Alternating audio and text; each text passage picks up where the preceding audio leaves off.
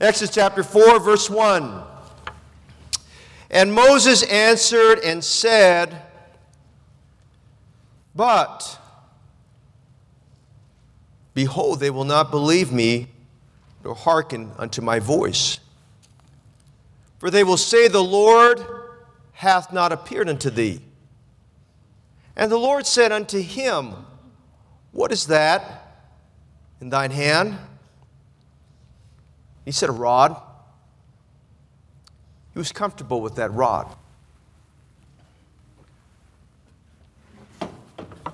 He held that rod.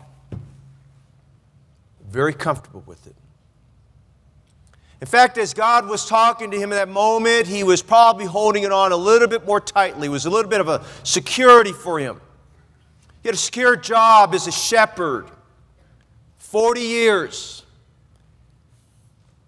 God said, What is that in thy hand? He said, A rod, but let's keep going.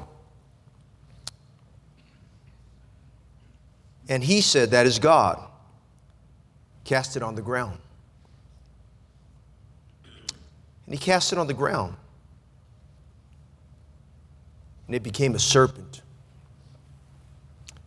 And Moses fled from before it. Before Moses could go very far away, look at the next verse.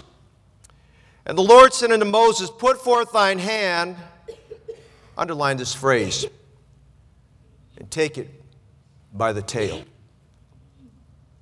And he put forth his hand, and he caught it, and it became a rod again in his hand, that they may believe that the Lord God of their fathers, the God of Abraham, the God of Isaac, and the God of Jacob, hath appeared unto thee.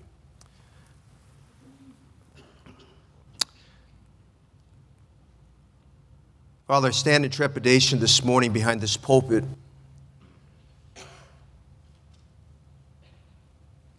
Realizing a holy work of God is done day after day, week after week behind this sacred desk. Thank you for your anointed servant, Dr. Paul Chappell, who's labored behind this pulpit and the men who serve as an extension of him who've labored behind this pulpit. There's a battle ensuing when we preach. There's a war raging in hearts. And Father, as we've read your word, we know the flower fadeth, and the grass withereth, but the word of the Lord endures forever. And though we're not perfect, we thank you that the word of the Lord is perfect, converting the soul.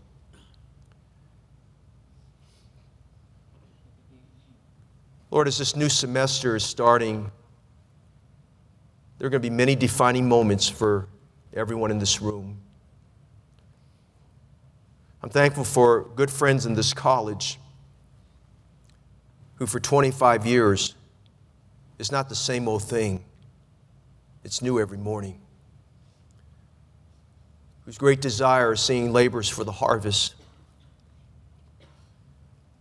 Lord, I see myself this morning just in a small way, reminding us today of the supply and demand need out there. The demand is greater than the supply. Please help us. I know there's a lot of pressing urgencies in the room today, but we need to hear from you this morning. I pray for a fresh touch upon me this morning. I need fresh oil. I need God that you meet with us. Love these young people through me today. Help me to be a good extension of Pastor Chappell and the college administration for just a few minutes this morning. Well, thank you for this in Jesus' name. Amen. You may be seated. Are you brave enough to hold a snake? How many of you, just the thought of getting near a snake makes you sweaty, cold palms. If you're like me, probably the very first thing you think about when it, when it comes to a snake is does it bite? And the answer is yeah, it does. Is it poisonous? Uh, where I live in Castro Valley, our home behind us is the, uh, they call it the Crow Canyon area of Castro Valley, and there's tons of rattlesnakes back there. I've killed my, my share of rattlesnakes behind our backyard there many, many times. Now, I want you to notice in our passage of Scripture, Moses was familiar with whatever species of viper, whatever species of snake that was there. But we find that he has an encounter in verse 4 and 5 that changes his life. Imagine what's going on in his mind when God said, Take it by the tail. Imagine with me for a moment, because we don't have a lot of time, how God is going to change Moses' life at that moment. When he said, Take it by the tail. This morning, I want us to see the call of God on Moses and the one ingredient Moses needed to get the job done. Notice quickly, if you'll go back to chapter 3 with me, I want you to revisit with me the call of Moses. I'd like you to see a favorite enlistment. Moses is living a very comfortable life for 40 years in the backside of the desert. He's gone to a familiar place in verse 1 where he's gone time after time again. The Bible says Moses kept the flock of Jethro, his father in law, the priest of Midian, and he led the flock to the backside of the desert. He knew that like the backside of his hand. He was in a familiar place. He probably frequented many times. He was used to walking ahead of the sheep. He would have this rod in his hand, the shepherd's rod. He would lead the way. And on that particular morning, something would happen that would change his life. And I remind you today, as we look at what Mo happened here, we see the call of God on the life of Moses, and God was putting a burden on this man's heart. God would touch this man in an unusual way that would touch a nation. Let me remind you this morning, while you're here in chapel, while you're here at West Coast Baptist College, your goal and desire every morning when you wake up, when you open the precious Word of God, when you get on your knees in prayer, when you come to chapel, when you sit in that class, you want God to touch you and change you too. Don't let every day be a normal day. Let it be an unusual day. Let it be the day where God's face shines upon you and God does something great in your life. We see in this favorite enlistment that God comes to Moses, and we see the detail here. I mean, a wonderful, colorful detail of the call of God on the, on the life of this man. Notice in verses 2 to 4, it's an honorable calling. I want to tell you today, as we read verses 2 and 4, it wasn't man calling, it wasn't a headhunter calling. It wasn't the President of the United States calling, hey, brother and sister in Christ, I remind you this morning, it was God that called him, amen? God came down in that moment and called this man. You'll notice in verse 2, the Bible says, the angel of the Lord appeared unto him in a flame of fire out of the midst of a bush, and he looked, and behold, the bush burned with fire, and the bush was not consumed. Isn't that something interesting? A bush was on fire, but it was not consumed. All the laws of nature about, about, uh, about combustion were just defied. And by the way, God defies the laws of nature because He's the one that made nature. Amen? Moses' description in verse 3 says, I, I will turn aside now. I remind you today when God calls on you and God taps you on the shoulder, it must be now. I will turn aside now and see this great sight. Why the bush is not burned. And you'll notice why he's there in verse 4 God called unto him out of the midst of the bush, and he said, Moses, Moses. And he said, Here am I. It's God who called. It's God who called. The call of God in your life is without repentance. The call of God in your life is for a specific place of service and ministry. The call of God in your life is to a group of people. You'll know the call of God there. You'll know that intensity. You'll know that burden. The call of God came on Moses. It was an incredible calling. It was an honorable calling. I remind you this morning when God calls, God equips. And where God equips, God enables. And where God enables, God promises. And where God promises, God sends. And where God sends, God will get the job done. I'm thankful for my calling. I shudder a little bit when people say something about my business background. I'm thankful, but I don't look back at my business background. I'm thankful for what God gave me out of it, but I'm thankful for my calling. If you want to talk about business, fine. But I like to talk about my calling. Amen. I like to talk about that moment where God started working my heart about the cities of Oakland, the greater Bay Area, the San Francisco Bay Area. Hey, we've got eight, nine million people in that area, and you can count on one hand the number of independent fundamental Baptist churches in that area. Go to that area, it's like all of our major metropolitan cities in our, in our great country. There is a metropolis of multicultures and different languages. You come to San Francisco Bay Area, maybe in about two more years, English will be the second language that's spoken there.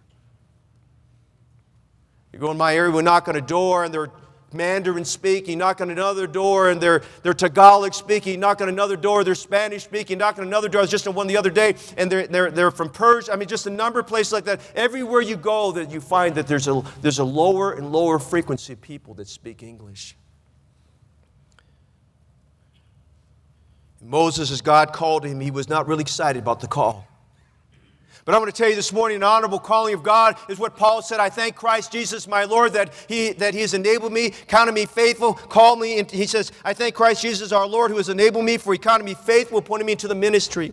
Tozer said this about the call of God. One thing is certain, the call of Christ is always a promotion. Were Christ to call a king from his throne to preach the gospel to some tribe of aborigines, that king would be elevated above anything he had known before. Any movement towards Christ is ascent, and any direction away from him is down.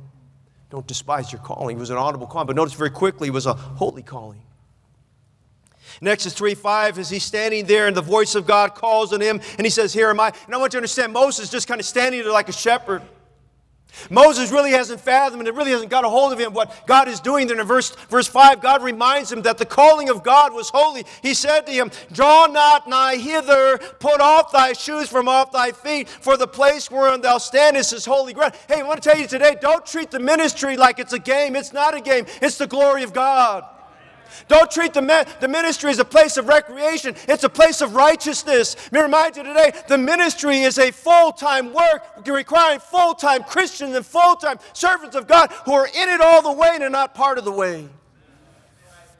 It's a holy calling. So take off your shoes, man. I want your feet to touch this holy ground. I don't want any barrier between your between what you have, your contact with me. You need to feel the holiness of this calling. Paul said in 2 Timothy 1, he says he saved us and called us with a holy calling.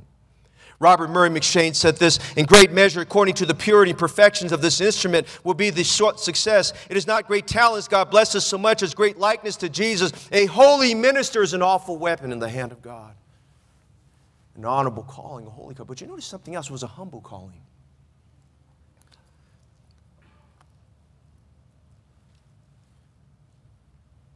Moses was a shepherd.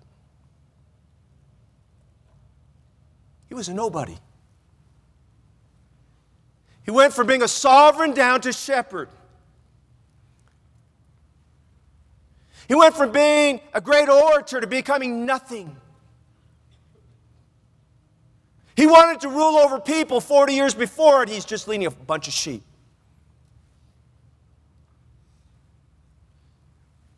Oh, listen, your generation is so talented. Your generation is so smart. You're so savvy. Your ability to grasp languages and grasp concepts far exceeds some of our generation. When our generation was coming up, but remind you, God still uses humble servants. God still uses humility. Humble yourselves, therefore, under the mighty hand of God, that He may exalt you in due time. God needed a man who was a servant first and not a sovereign first. The name Dawson Trotman may not mean something to you. Dawson Trotman was a founder of a parachurch ministry, and I'm not advocating this ministry. It was known as the Navigators. When I got saved in 1971, I, that was kind of the, the tool that was out there at that time. Dr. R, that's what I got discipled under, was great discipleship material. And back in those days, they still used the King James Version. It was a parachurch ministry. Dawson Trotman had an incredible heart for God. He loved people and he loved God and he wanted to be greatly used. And he made a trip to Taiwan to visit, uh, to visit some of the works there in Taiwan. And he spent some time with a Taiwanese pastor. And the Taiwanese pastor took him on a hike way up to the mountains to visit some of the mountainous villages in the backside there of, of Taiwan. It said the roads and the trails were wet and their shoes became very muddy. And Dawson Trotman spent some time with this Taiwanese pastor, and afterwards, some of the, Chinese pastors came to this man and they said, Hey, tell us about Dawson Trotman. What do you, what do you know about this man? And, and, the, and the Chinese pastor said, You know what I remember most? He cleaned my shoes. Dawson Trotman was called as a humble servant of God, and he died as a humble servant of God. He died up there in Schroon Lake up there, and he was, he was up there water skiing. He saw a girl that was drowning and, and uh, was having some trouble out there, and he jumped down to try to, to save her. And while he rescued her, he drowned in the process of that 1956. We look at Moses here and we see a honorable calling, we see a holy calling, we see a humble calling. But I want you to see something else, which you notice a little bit further down here. Notice it was a humongous calling. I probably that's not good English, but I'm going to use it anyway, man.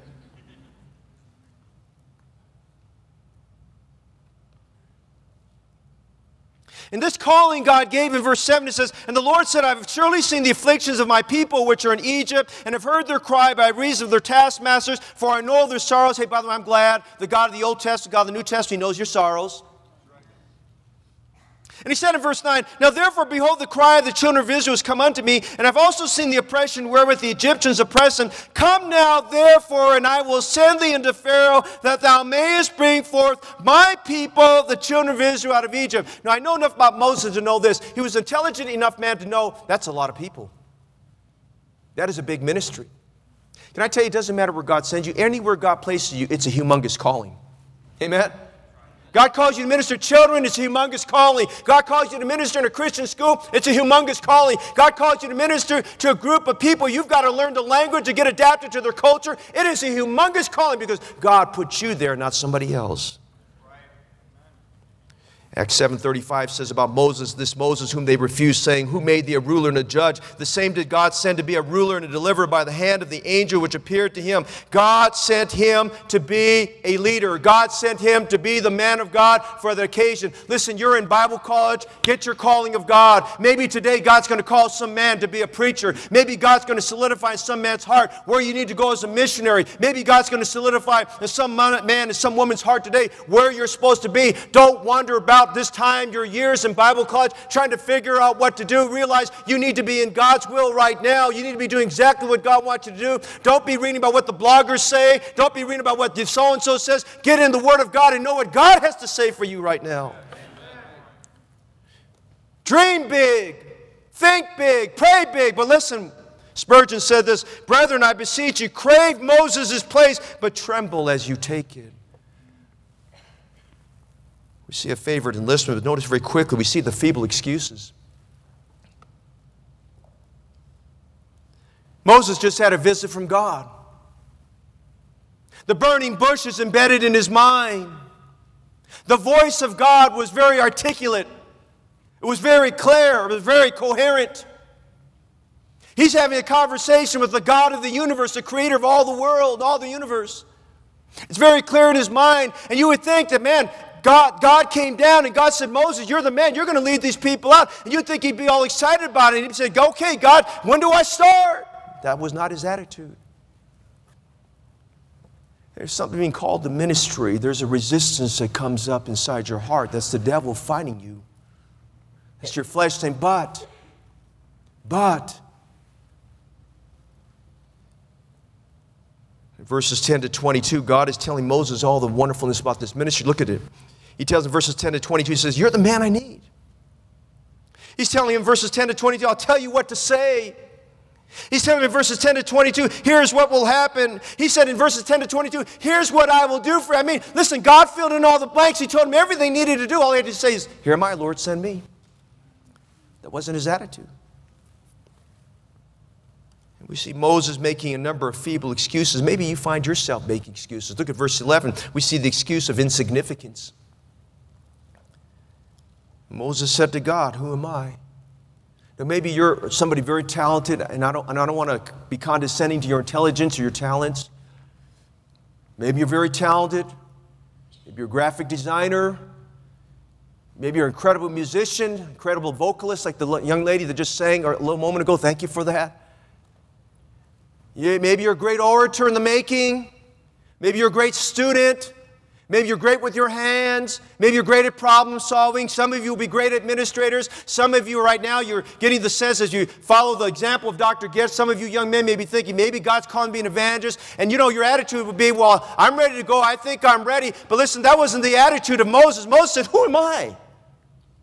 Let me remind you today, when you enter the ministry, always have an insignificant thought about yourself. Who am I? But he was making that an excuse. He was saying, Listen, who am I? I am nobody. God, I'm just a shepherd. I'm not what I used to be. I'm, I'm, I'm too old. I'm 80 years old. I can't go. And a lot of times we'll make excuses of insignificance. We'll say, I'm too young. I'm too old. I'm too slow. I can't speak. I can't do anything of these things. They're better people than me. Hey, be careful. Maintain a spirit of insignificance, but don't let the insignificance be the reason why God can't use you. And I will tell you this morning that some of our insignificance is a different version of pride. Then there's this excuse of ignorance. Look at verse 13. Moses said unto God, Behold, when I come unto the children of Israel, and shall say unto them, The God of your, excuse me, not verse 13, let me go in here. Verse, verse 12, uh, verse 13, yeah, and you come unto them, The God of your fathers has sent me unto you, and they say to me, What is his name? What shall I say to them? He's thinking, God, what am I supposed to tell them? Lord, I haven't been to Bible college. They ask me, What's your name? What do I tell them? Excuse of ignorance. Hey, get your schooling, get as much as you can. But let me tell you, once you get your grounding here, study to show thyself approved unto God, a workman that needeth not to be shamed, rightly divining the word of truth. There comes a time and place where the education is good and you've got to keep getting your education. There comes a time and place you've got to study for yourself. And there comes a time and place you've got to know God on your own. You have to say, like the Apostle Paul, that I may know him and the power of his resurrection and the fellowship of his sufferings, be made conformable unto his death. Don't be like the wise man or the wealthy man. Know God, know God personally, know God in your prayer time, know God through experience, know God through trials, know God through difficulties. Realize today your quest in life is to know God. Then he gave another excuse. Notice chapter 4, verse 1. Because no matter what your excuse may be, God has a reason. He gave the excuse of insignificance. God says, hey, I'll take care of that.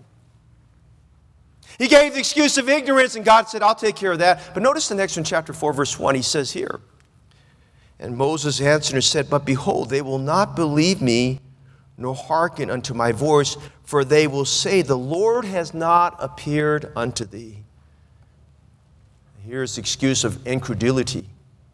He said, Lord, what you're telling me to do is incredulous. Lord, where's my credibility? I, I don't have, I mean, I don't know anybody there anymore. My connections are gone. I need to be connected. Let me tell you something. You're going to get in the ministry and you're going to get tempted to think, I need a connection here. Your greatest connection is your connection to God. Don't ever forget that.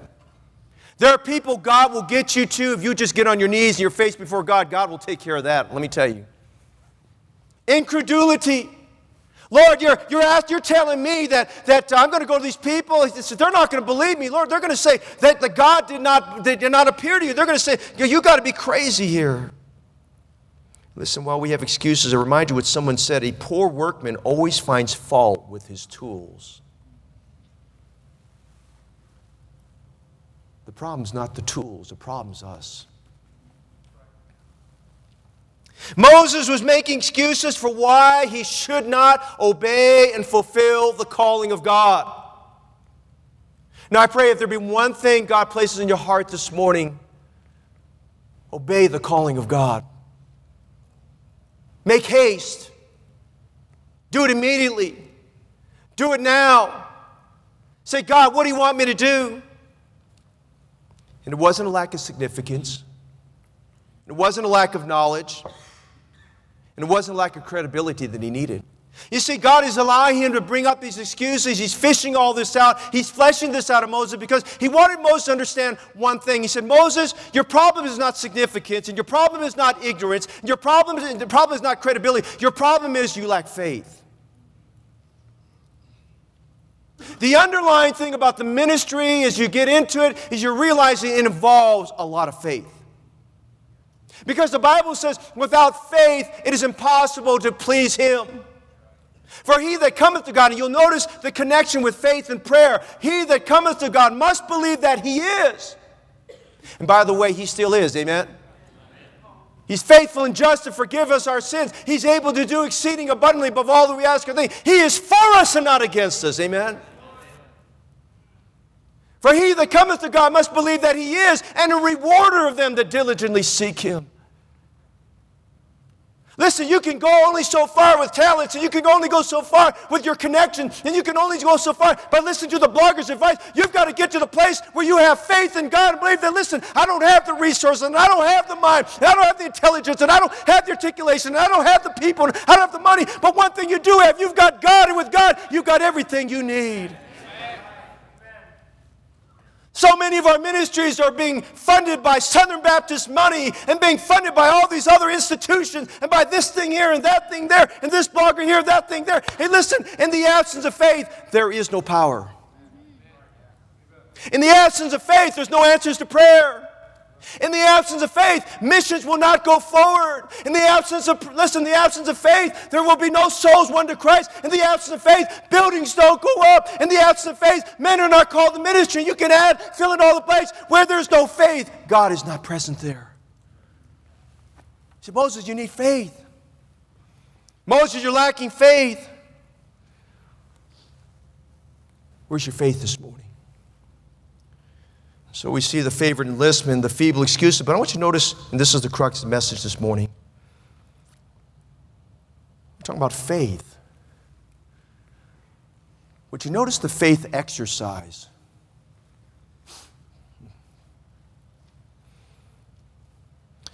We read through this, and I get to verse 2 and I laugh at this because God had enough of his excuses.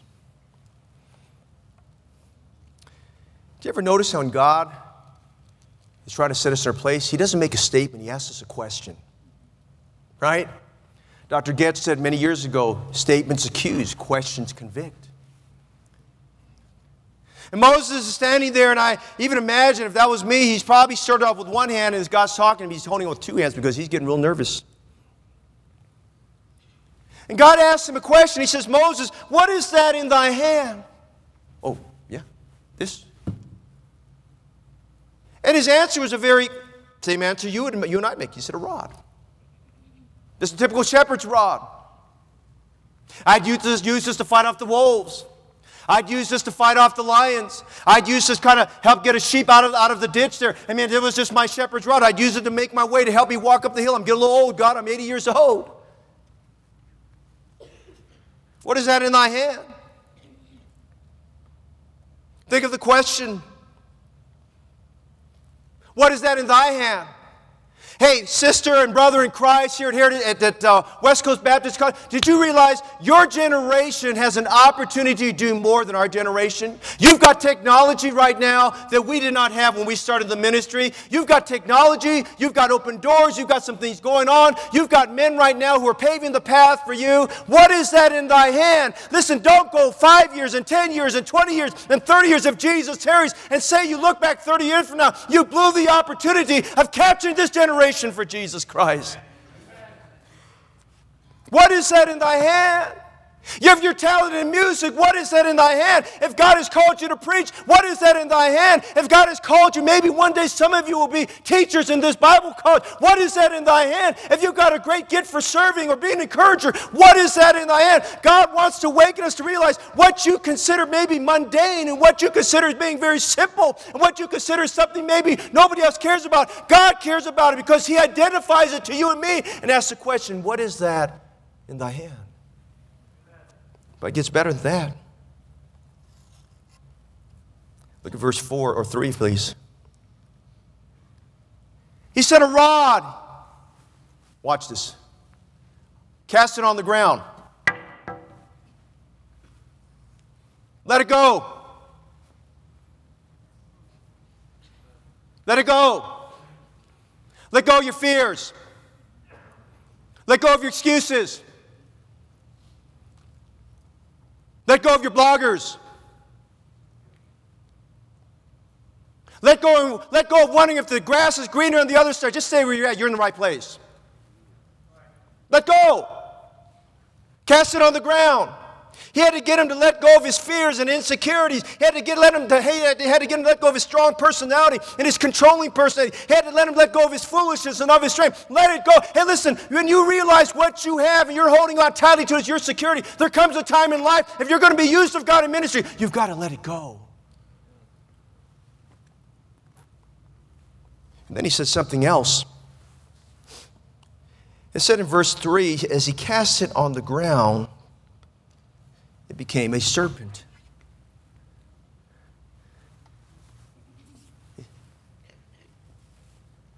Did you ever think about this? God is in the business of changing things. Amen? I mean, Jesus turned water into wine. Jesus took five little barley loaves and two anchovy fishes. That was the franchise name for a Happy Meal back in that day. Amen?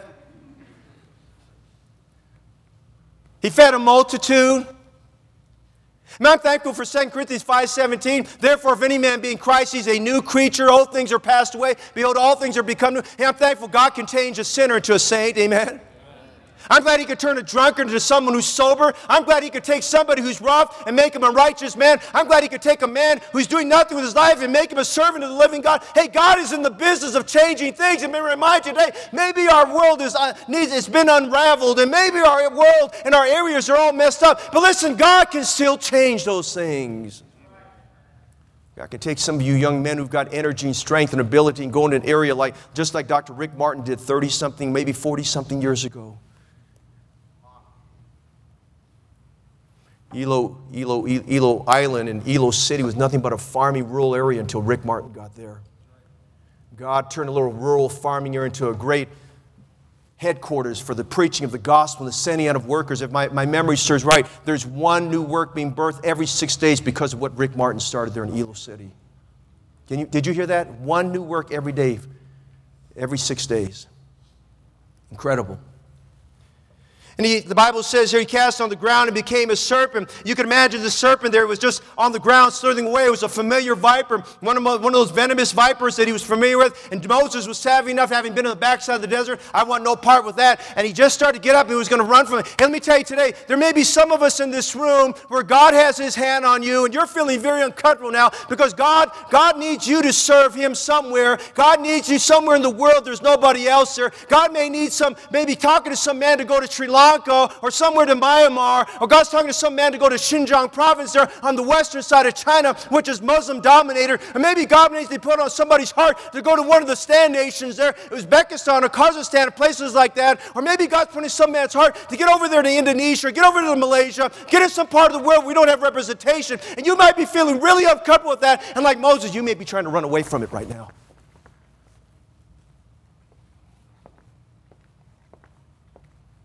You're shirking the responsibility.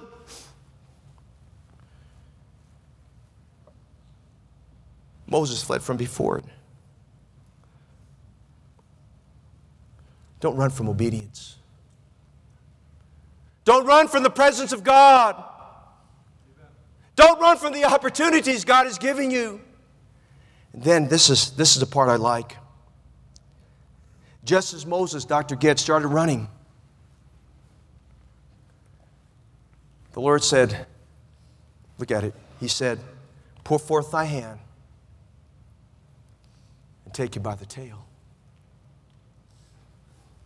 And imagine Moses, he's looking at this slithering, venomous serpent. He's probably walking around and trying to figure out now how I'm going to get this here. And, and God told him to do something that was not conventional. You see, snake handlers and snake charmers and people who capture snakes will tell you you never take a snake by the tail. That's risky. That's highly risky. You take it by the tail, and there's a high likelihood the, the venomous serpent is going to come back and bite you and inflict you with, with a wound, and most likely the venom will get into you and you'll die of poison. And so he says, no, and, they, and what they typically do is you, when they snatch it, they get it by the head, and holding it by the head, they know it's safe in that, in that way. As long as you hold it by the head, you're safe. Ask any snake charmer, ask anybody that deals with snakes, they'll tell you, always grab it by the head. Well, listen, God told him to do something different. He said, take it by the tail. You know what he's telling him? He's saying, Moses, I want you to exercise some faith. I want you, Moses, to take that thing by the tail. I want you to take the call of God by the tail. I want you to take the children of Israel by the tail. I want you to take the ministry by the tail. I want you to take what I've called you to do by the tail. And I'm saying to you this morning, we need a generation of young people that recognize that the call of God, and we need to take it by the tail. We need some men of God this morning that will take the challenge from God to take the snake by the tail and get into some of those cities and get into some of those countries and get into some places here in the United States and North America and South America, and Central America to take the gospel message and take it by the tail. Take your Sunday school class by the tail. Take your soul winning area by the tail. Take your bus route by the tail. Take that Sunday school class by the tail. Take that children's class and decide it may be hard, it may be difficult, and I've got to exercise some risk, but take it by the tail. When this church started, Dr. Paul Chappell, nothing.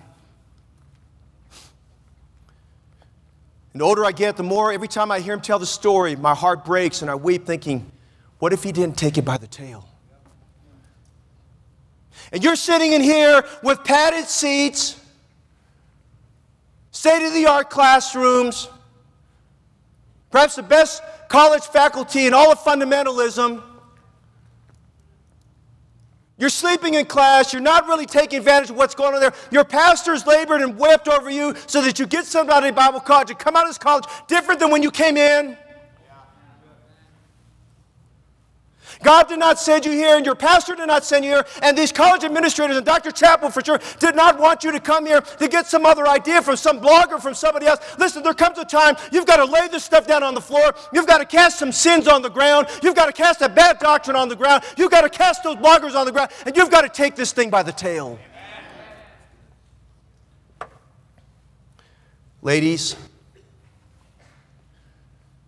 God hasn't called you to preach. But if you marry a preacher, God's called you to big work. I want to encourage every lady here this morning, please listen to me. Every lady here this morning, do not turn the heart of your husband or the call of God into a different direction.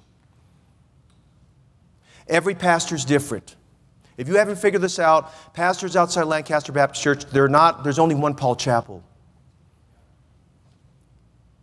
And the pastor you might get sent to is going to be thinking differently. He has a different hands on approach. He may be a different kind of administrator. He could be more intense or less intense. He may have, he may have a burden, but he doesn't show it as maybe as fervently as Dr. Chappell does. I mean, all of us are different out there, but I'm going to tell you, you'll get in there and you'll be, if you're not very careful, you're going to sit on the backside there, watch your husband labor. And if you're not very careful, you're going to be like one of my first staff members I had. As soon as it hit 459, she was calling him, wondering why he wasn't home. And if I took him out to go sew, and it got to the place where it just became a burden and killed his spirit, it killed her. He's not in the ministry any longer.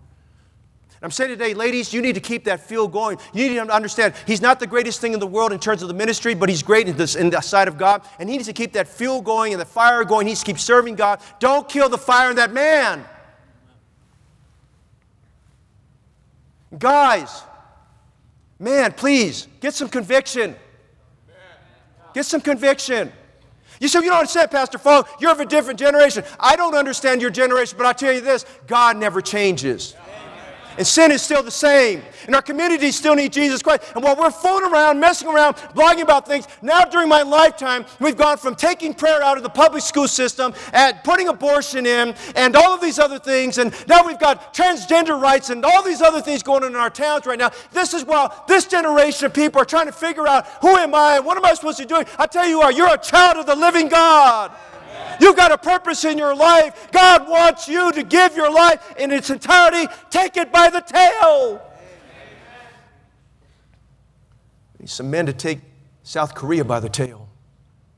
China's borders are very, very difficult to get into, but we need some men who will get some grit and some vision and take it by the tail. You see, when Moses saw the viper, God was showing him a vision.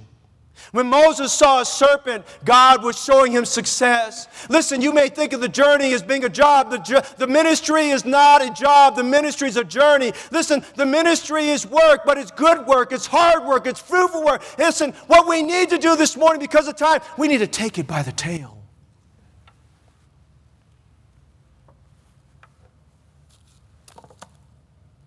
Some are questioning the independent fundamental, fundamental Baptist movement. Heritage Baptist Church got started, was started because there was a need for independent fundamental Baptist church in our area. Missionary came, a good missionary. In fact, he's a graduate college. Was your, I think your second graduating class was with me this weekend. Good man. He's preaching your pulpit here. We were at lunch on Sunday afternoon, and his wife said something like this. She said, Pastor Fong, now we know you very well. She said, You know, it's refreshing to come here She said, We've been in some churches and we're sad and we're grieved in our heart. They've drifted, they've gone a different direction. We don't know what happened there. And my husband and I were talking last night. She said, We were talking last night, you know, in the San Francisco Bay Area, you got all the weirdness and stuff like that. I mean, you call Berkeley Berkeley, we call it Berserkly, amen, you know?